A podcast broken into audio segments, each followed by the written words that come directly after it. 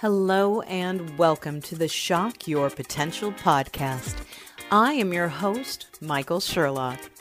Each one of us holds great potential, and tapping into that potential is my passion and my mission. Shock Your Potential is a global leadership training company dedicated to creating positive, productive, and profitable workplaces. We develop, nurture, train, and guide leaders at all levels and at all points in their career. Through this podcast, I get to interview amazing leaders who are shocking their own potential and the potential of those around them. Learn more about us today at shockyourpotential.com and shockyourpotentialpodcast.com.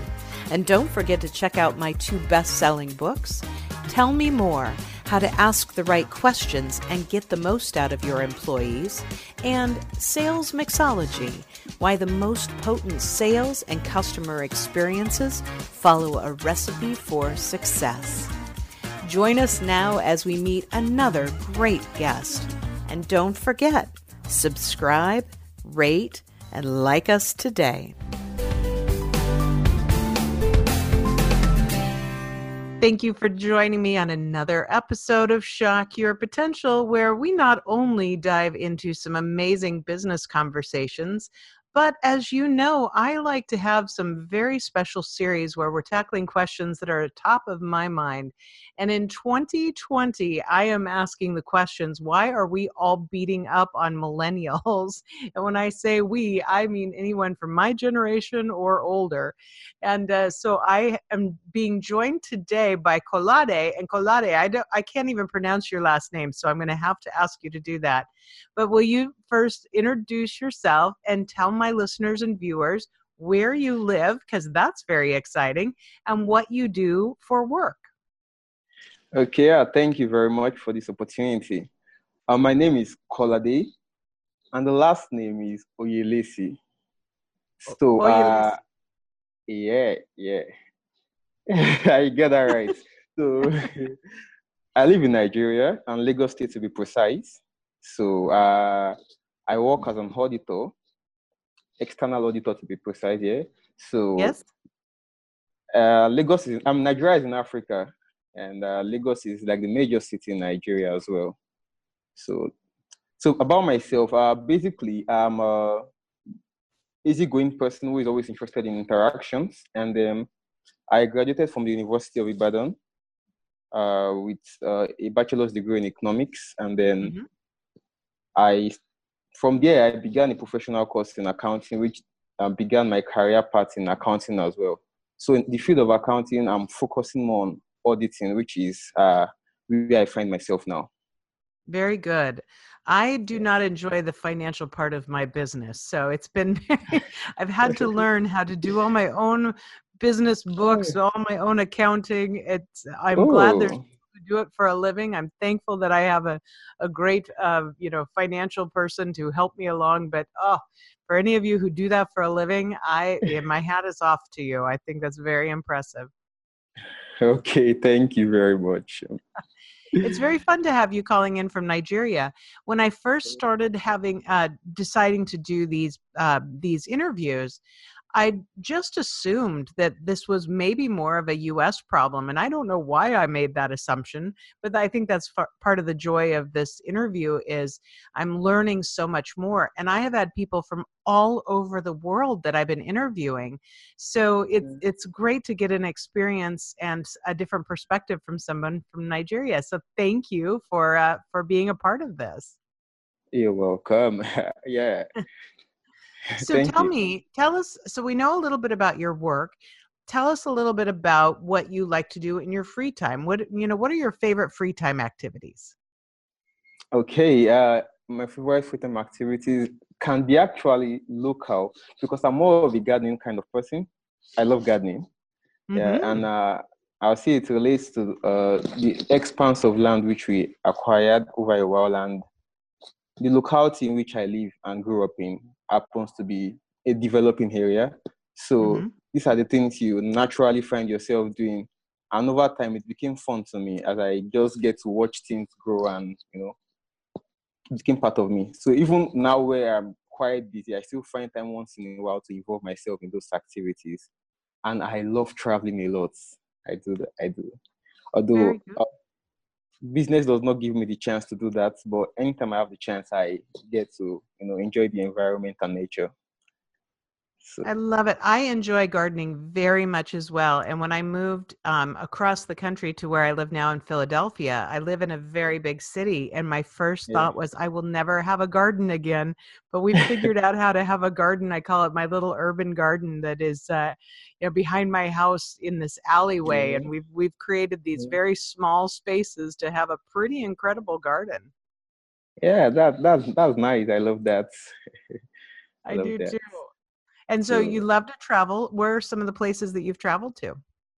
Well, uh, funny enough, I've not left my country yet. Uh, mm-hmm. But within Nigeria, I've traveled to Sokoto State. That's far north of my country because Nigeria happens to be a country that that has various kind of weather.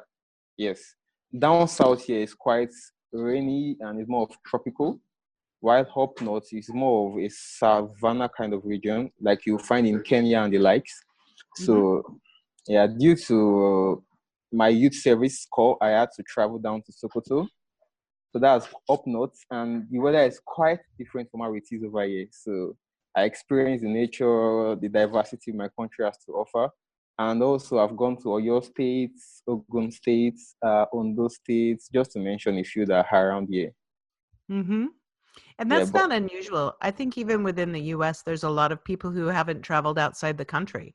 When you live in a country that is so vast in terms of space, it's pretty incredible to be able to see a great deal of it, even if you haven't gone outside the boundaries of it yet. Yeah, it is. And there's still so much more yet to explore. So uh, it's, it's a journey that I will still wish to continue. Very good. Very good. I'm actually, I have never been to the African continent, but I'm hoping wow. to do so in 2020 because I work with, uh, I have some people who work with me and for me that are based out of Kenya. So I'm hoping that that will be on the agenda this year. Yeah, it would be lovely to come to Africa because uh, a lot to offer. Aside from the nature, we have lovely people over here, and they are so much welcoming to foreigners and every other person coming around to see what the um, continent has to offer. So we would love to have you around. Wonderful. So yeah. tell me, one of the um, the questions that I am most interested in is how you, as a millennial, are consuming information. So I'm seeing a shift, especially with in people in the U.S in terms of how they are getting new information and maybe that might be current events um, you know uh, it might be um, you know different kinds of personal and, and professional development uh, just ongoing knowledge what's going on in the world how do you consume information okay uh, it's actually been a rapid change to be sincere at the beginning of my life it was more of television per se and uh, probably get to see newspapers and the likes but at this point in time, it has changed so drastically. By the time I started getting to mature, I realized I hardly watch television. Mm-hmm. The one I have in my room is actually not being used for over a year because I'm mostly at work or due to the nature of traffic here, I spend a lot of time on the road as well. And when mm-hmm. I get home, I would have had some things at the back of my mind that I would want to look out to check. Probably I had an information or info from maybe a colleague in the office or a friend. And next thing I'll just do is to browse online, use Google to check, okay, probably a link that will link me to where I can get full information as regards that. Or uh, probably videos. Yeah, videos. Mm-hmm. And the applications that get, like news applications that bring out headlines. So those headlines are what to prompt me to check them. Or these days, uh, I think millennials hardly get to use the conventional television and uh, newspaper. They are more of mobile news sources. Can I get to get those informations on my phone or on my system? Because those are the things we carry around. Because we like traveling light to be sincere these days, and uh, and so the time we get to get, uh, the chance we have is just to focus on those informations that we want to look out to. And also, I would like to add social media has made a big role in our information source because even the news, uh, the news mm-hmm. uh, platforms like BBC, Al Jazeera, and the likes are highly present on social media because they've realized the millennials find themselves there. So mm-hmm. for them to cap, for them to get their information and their news to the world, and to get much more audience, it has to be on social media. So I think those are the major sources of our information. Yeah, I think you're right. I think that the really savvy news organizations are trying to figure out how to give information in a social media soundbite. And there's even a um, there's a company based out of I think they're out of um, San Francisco, and they that it's a company run by uh, two millennial women, and they call I think it's called the Skimm, and they try and take all the the top highlighted news uh, programs and make them very yeah social media soundbite accessible and i'm trying it's interesting for me because i can i consume my news by the news on the television still and okay. i'm trying to read this every day as a way for me to reset my brain of where news and media is going. So it's interesting how you've said you've made that change and it, you've seen it evolve and i'm trying to evolve with it. I'm not as good at it yet but i'm i'm really trying because i know that that's where we're going yeah, yeah, there towards that point. I know it started from more of radio initially, and uh, so those transformations have been consistent. And I'm believing in the nearest future, the next generation, that would be Generation Z, uh, would have probably an advanced medium of communication to get those information across, probably Holocaust and the likes. Holography, so true. holography. Yeah, so true. And we don't even know what that might look like. You know, the way that, uh, you know, technology is advancing, that, you know, we could be having this conversation in 10 years and be talking about things that, you know, we can't even fathom at the moment. Yeah, yeah, yeah. That's how fast it's changing. And um, looking at this information, I, be, I think millennials more of like catchy headlines because I noticed over time headlines are beginning to change. Before you just see a little caption that can be very simple, and people will still go ahead to read the information that it contains.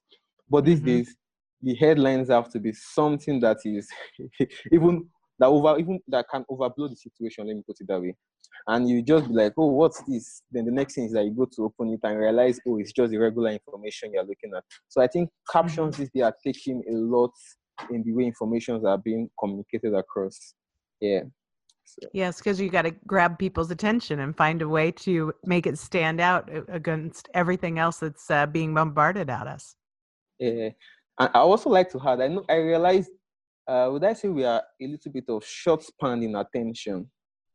Yeah, mm-hmm. millennials. I, I would say because of we have so many things that we put our minds to do across. So those headlines are the points where they can actually capture our attention from one thing we are doing because we do a lot of things together. So they take our attention from there to that headlines, and the moment we are done with it, there are other things to do as well. I think that's the way it is now. And that's been a real common theme, I think, of these interviews is that, you know, the millennials that I've spoken to are very comfortable saying, look, we have short attention spans. yeah, yeah. It's, it's undeniable because I, I find myself uh, looking at things that are brief. I like summary, to be sincere. Mm-hmm. Whereas my parents or my elder siblings will love to take books of huge volumes to read all through. And I was looking for the summarized version. So it's yes. evident in everything we do. It's evident. in my day, in my day, long, long ago, yeah. we had, um, yeah. you know, like textbooks that were CliffsNotes okay. versions, and they were okay. very short versions of, especially works of literature, so that you could yeah. understand the major concept, but you didn't have to read the whole thing. And those always drove me nuts because I love to read the whole, the whole uh, piece of information, which you know i don't have that same time anymore we our world moves a little faster than it did when i was in high school yeah. college Wow, that's interesting. so to eh. get to the to the meat of the discussion, this is my this has been my favorite question of all is is have you ever felt that you were unfairly characterized because you're a millennial and you know by any from anyone from any other generation? And if so in what way? What you know what's what's the biggest misconception that you feel has affected you and how people view you as a millennial Okay, uh, I think the most important one I've seen is that people tend to view us as lazy mm-hmm. and inexperienced. You know, I guess uh, probably a lot of things unfolded before our time, mm-hmm. and uh, the older people tend to um, base their judgment on the whole lot of experience they've acquired, and they tell you when you speak that, "Come, we've gone through this, and we've seen much more than you have seen."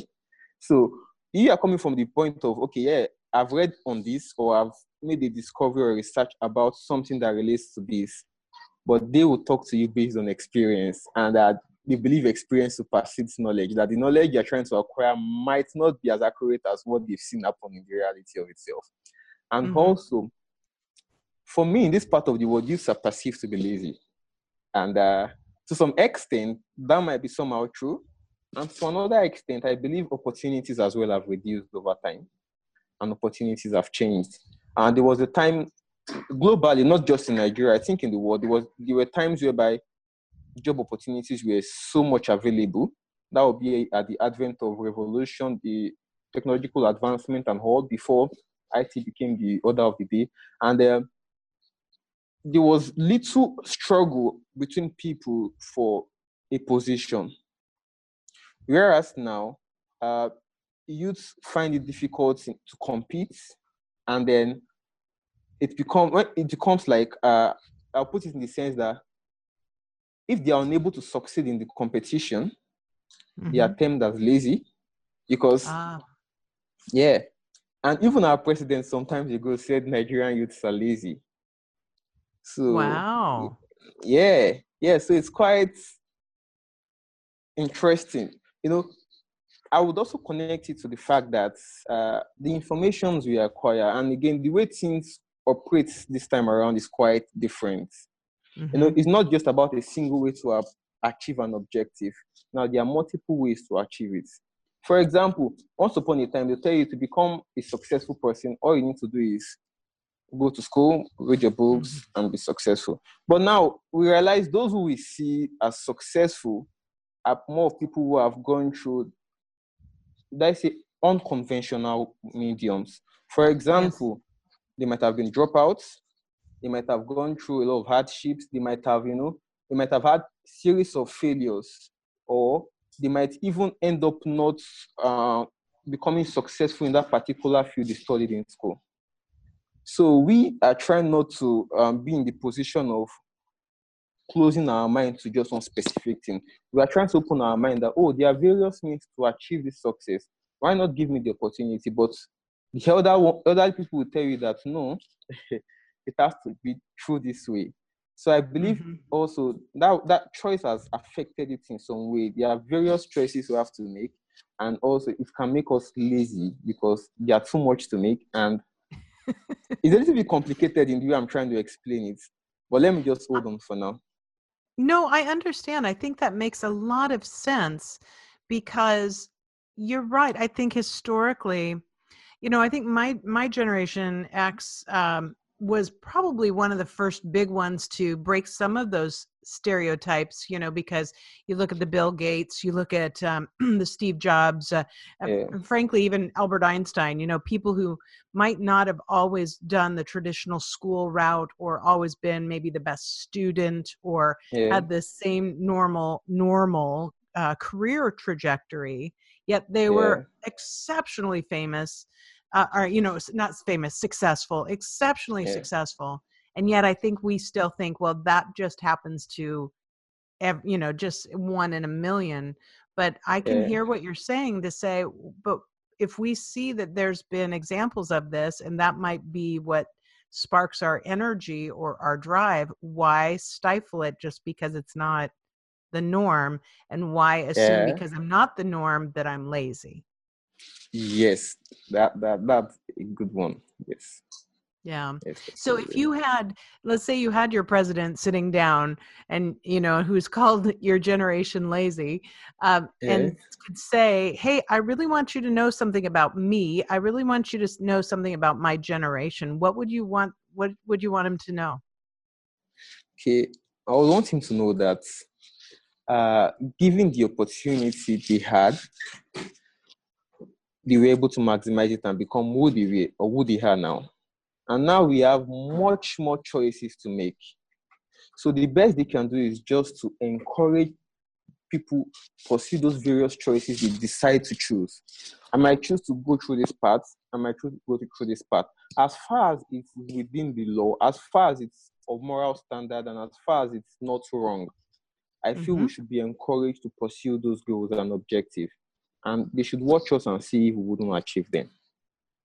I think that's wonderful because at the end of the day, we just all want to be, well, hopefully, most of us want to be positive contributors to our yeah. communities and our countries and to ourselves and our lives. So, if, yeah. but maybe we have to look at that different, what those things are defined as.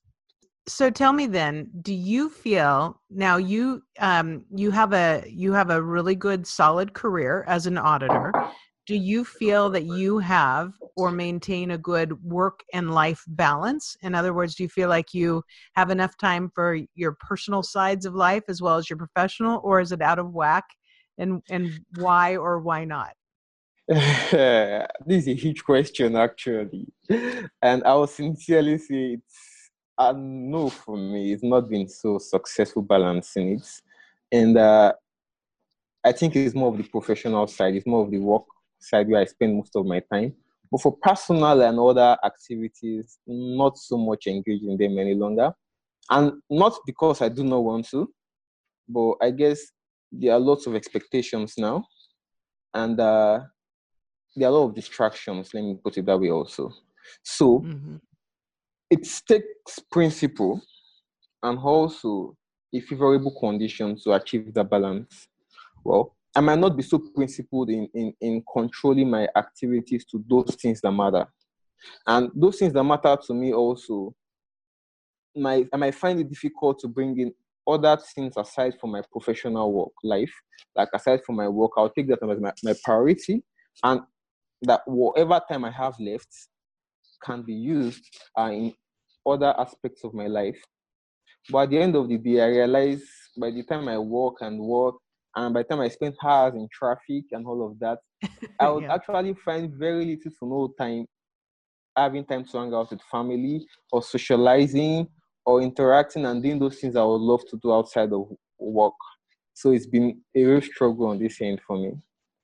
You know, it's really interesting because except for one person that I've interviewed on this millennial series, except for one person, every single person has said very similar to what you do and yet there's this perception and i believe misconception that millennials are lazy and that you know all you want to do is play and when i say you i mean you know millennials and yet every single person but one that I've interviewed has said, I have no life outside of work because I'm working so hard. So isn't it an interesting, um, you know, dichotomy between, you know, what your, your generation's perceived at versus how you feel you are accomplishing that, that balance? You know, it's, it just blows my mind.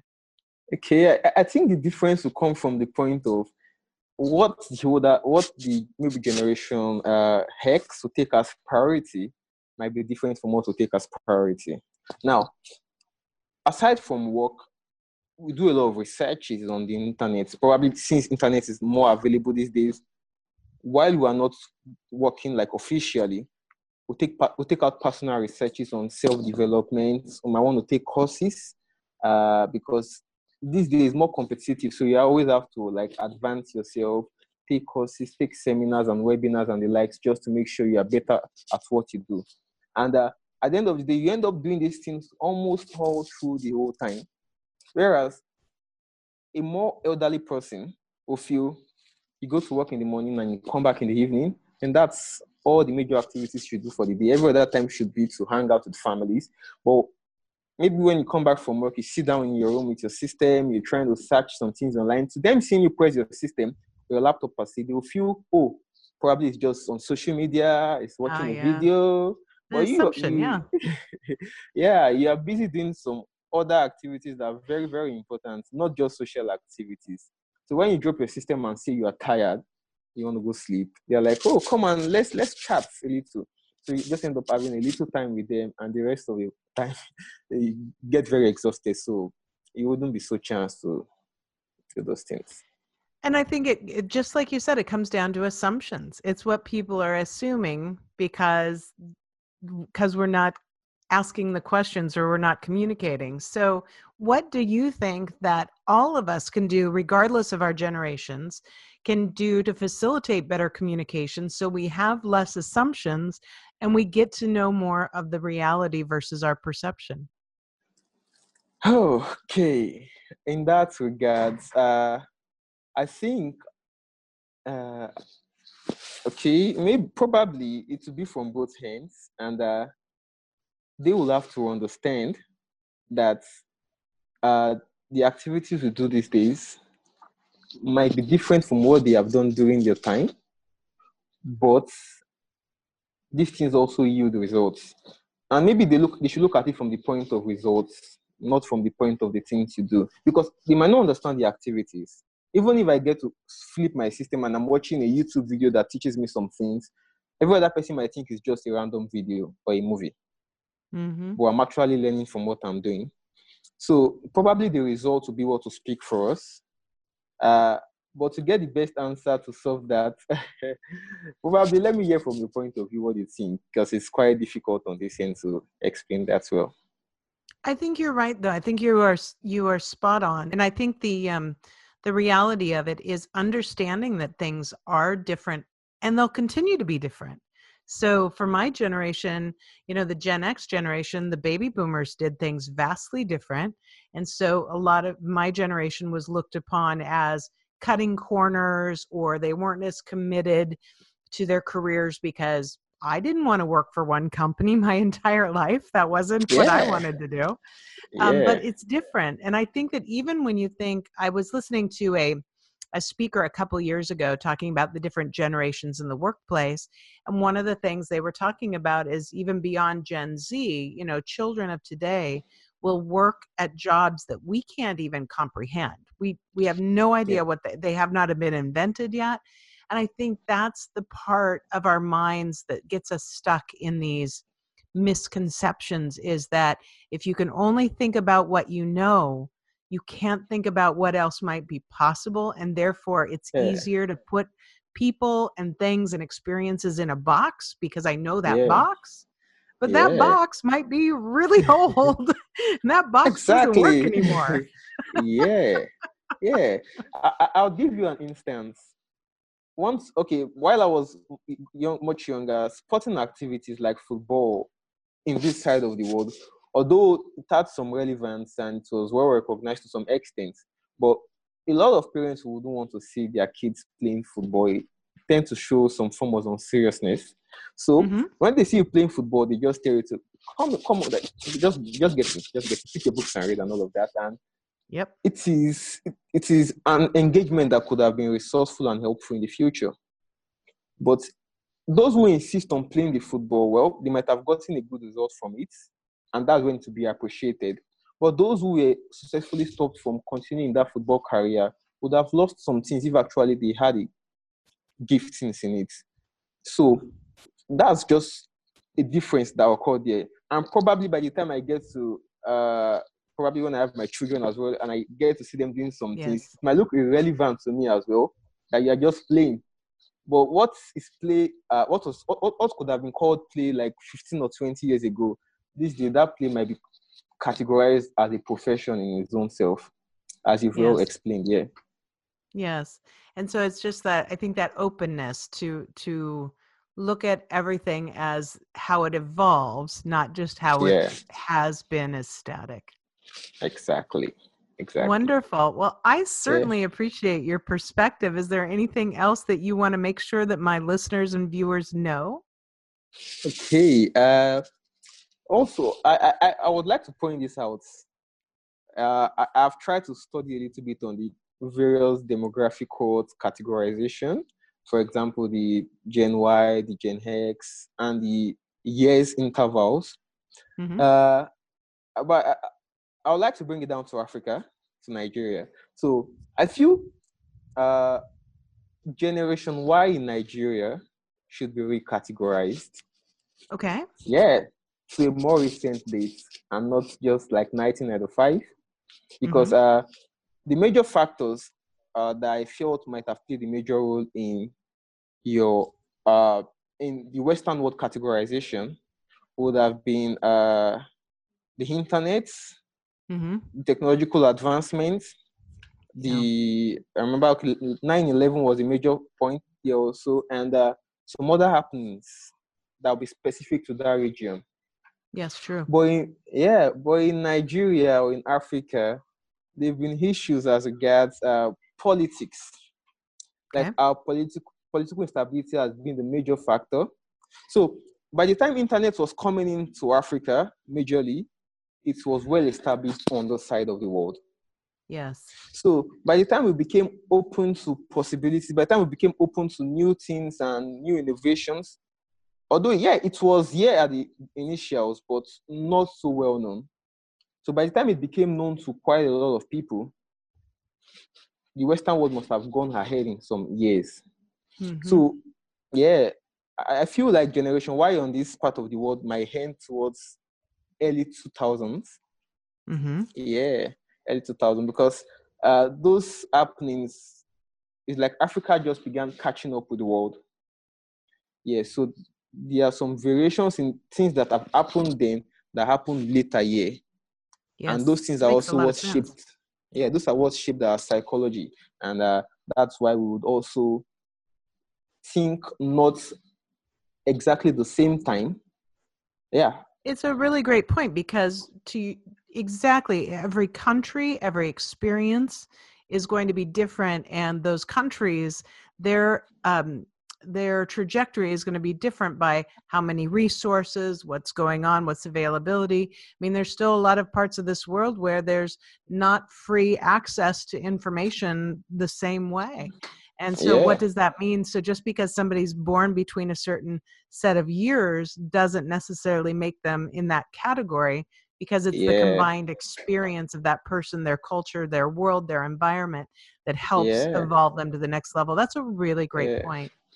Yeah, yeah. So probably that will be put into consideration in subsequent researches and uh, developments. Yeah. Ah, And thank you. Yes. yeah. So just the last touch will just be on, uh, I guess, independence and maturity. Yeah. Uh, I feel you know, independence and maturity now is more of a longer term um, activity. Mhm. like and okay look at it this way earlier on probably the generation x and the earlier generations people were more engaged in their family activities Mm-hmm.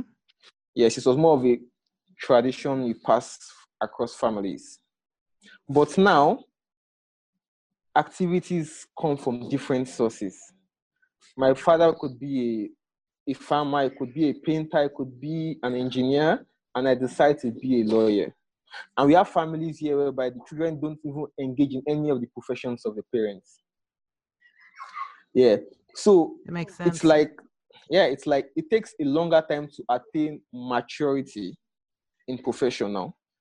Mhm. then because you've been engaging in these activities from quite while you're young so by the time you get towards the age of 15 16 17 you must have gained some mastery in that activity so by so by the time you approach towards 20 you are taken as matured enough to fend for yourself yeah Hopefully. but yeah, uh, I think life, the, the major aspect of life shaping happens in the university and beyond. So, and then most, the regular age for university will be between the age of 16 to 18, most of the entry years. And uh, you believe in the university around 20 and above. And with the way the advancements are coming in, you still want to take some probably master classes and uh, Mhm. professional classes to advance you. So towards 23, 24 might be when you'll be picking as matured enough to fend for yourself and matured enough to be good in your profession.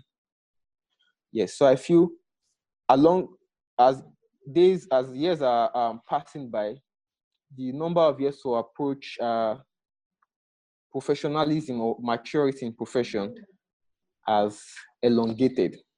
hmm That's a really Yes. great point because I, especially within the U.S., um, I'm seeing that now as you're and as you're saying that, that makes complete sense to me.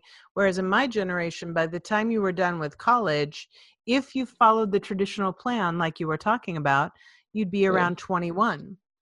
And yeah. so 21, 22, and you're expected then to boom be, you know, uh, in the workplace and, you know, looking to buy a house and thinking about starting a family. And those yeah. things, the timelines of those have expanded. And I think that you're really great point. I think sometimes in my generation, we don't understand that. Instead of yeah. saying, well, hey, it's just different and there's mm-hmm. different priorities or there's different things in the way. How about yeah. we just recognize how this is different instead of seeing that it's wrong? yes. yes. You look at, for example, uh, cost, a lot of costs have risen so sporadically. I think almost everywhere across the world, even in developing countries, housing has become also an issue. It's quite expensive to get an apartment. Yes. But from information I've gotten previously, and I believe apartments must have been less expensive. Accommodation should not be an issue. Mm-hmm. So yeah, before you can, and so does before you be able to say you're matured, at least you should be able to. Let me use the word mature. Let me put the word independent. That then is most likely you've gotten a place of your own. And before you can get a place of your own, you must have acquired quite a, a, a, a huge amount of money to afford an apartment. Right. Even if it's not purchased, probably rent. And so it takes a longer time, unlike before, whereby working just for a few number of years, you would have acquired so much to sustain you to be on your own. But now, even while you're working, it might still be with your parents because you know if you go independent at this point in time, it might yeah. be a little bit of struggle. Yeah. Yeah, if you can't so, afford an apartment, then you you know it's even that next step of where do I go to there. So yeah, I see that definitely, and I agree. I think it's you know seeing even how much apartments are today in the U.S. Yeah. is it's crazy, and you know really? how do you do that and survive month to month? You know, there's yeah. you know my son can't even think about you know starting to save for a down payment on his house on a house because yeah. that's it's just not in the cards yet so you're right i can see that being elongated from that yeah, yeah. well Kalade, I I appreciate your perspective. I think that is um, is spot on just with everything that that people are telling me. But I love you've got a couple other pieces of information that have really made me think, and especially about how we need to look at this from a global perspective because you know so much in the us has has been driven by what's happened in our economy. It's the yeah. same thing in every other country. So to take it Ex- take it in stride in terms of what your generation knows and has yeah. access to still is going to yeah. differ from country to country. It is. It is. It is. Thank you so much for being a part of my uh, of my little experiment. I look forward to staying connected with you and uh, we'll make sure much. to have your uh, your linkedin information especially available so that if anybody wants to connect with you after hearing they certainly can. Okay. Oh i'll i'll drop that back.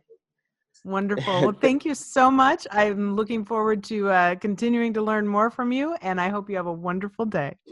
Thank you very much for the opportunity as well. So you should have a great day as well. Thank you for joining us on another episode of Shock Your Potential. Please remember to subscribe, rate, and like our podcast. And for more information, find us at shockyourpotential.com and shockyourpotentialpodcast.com.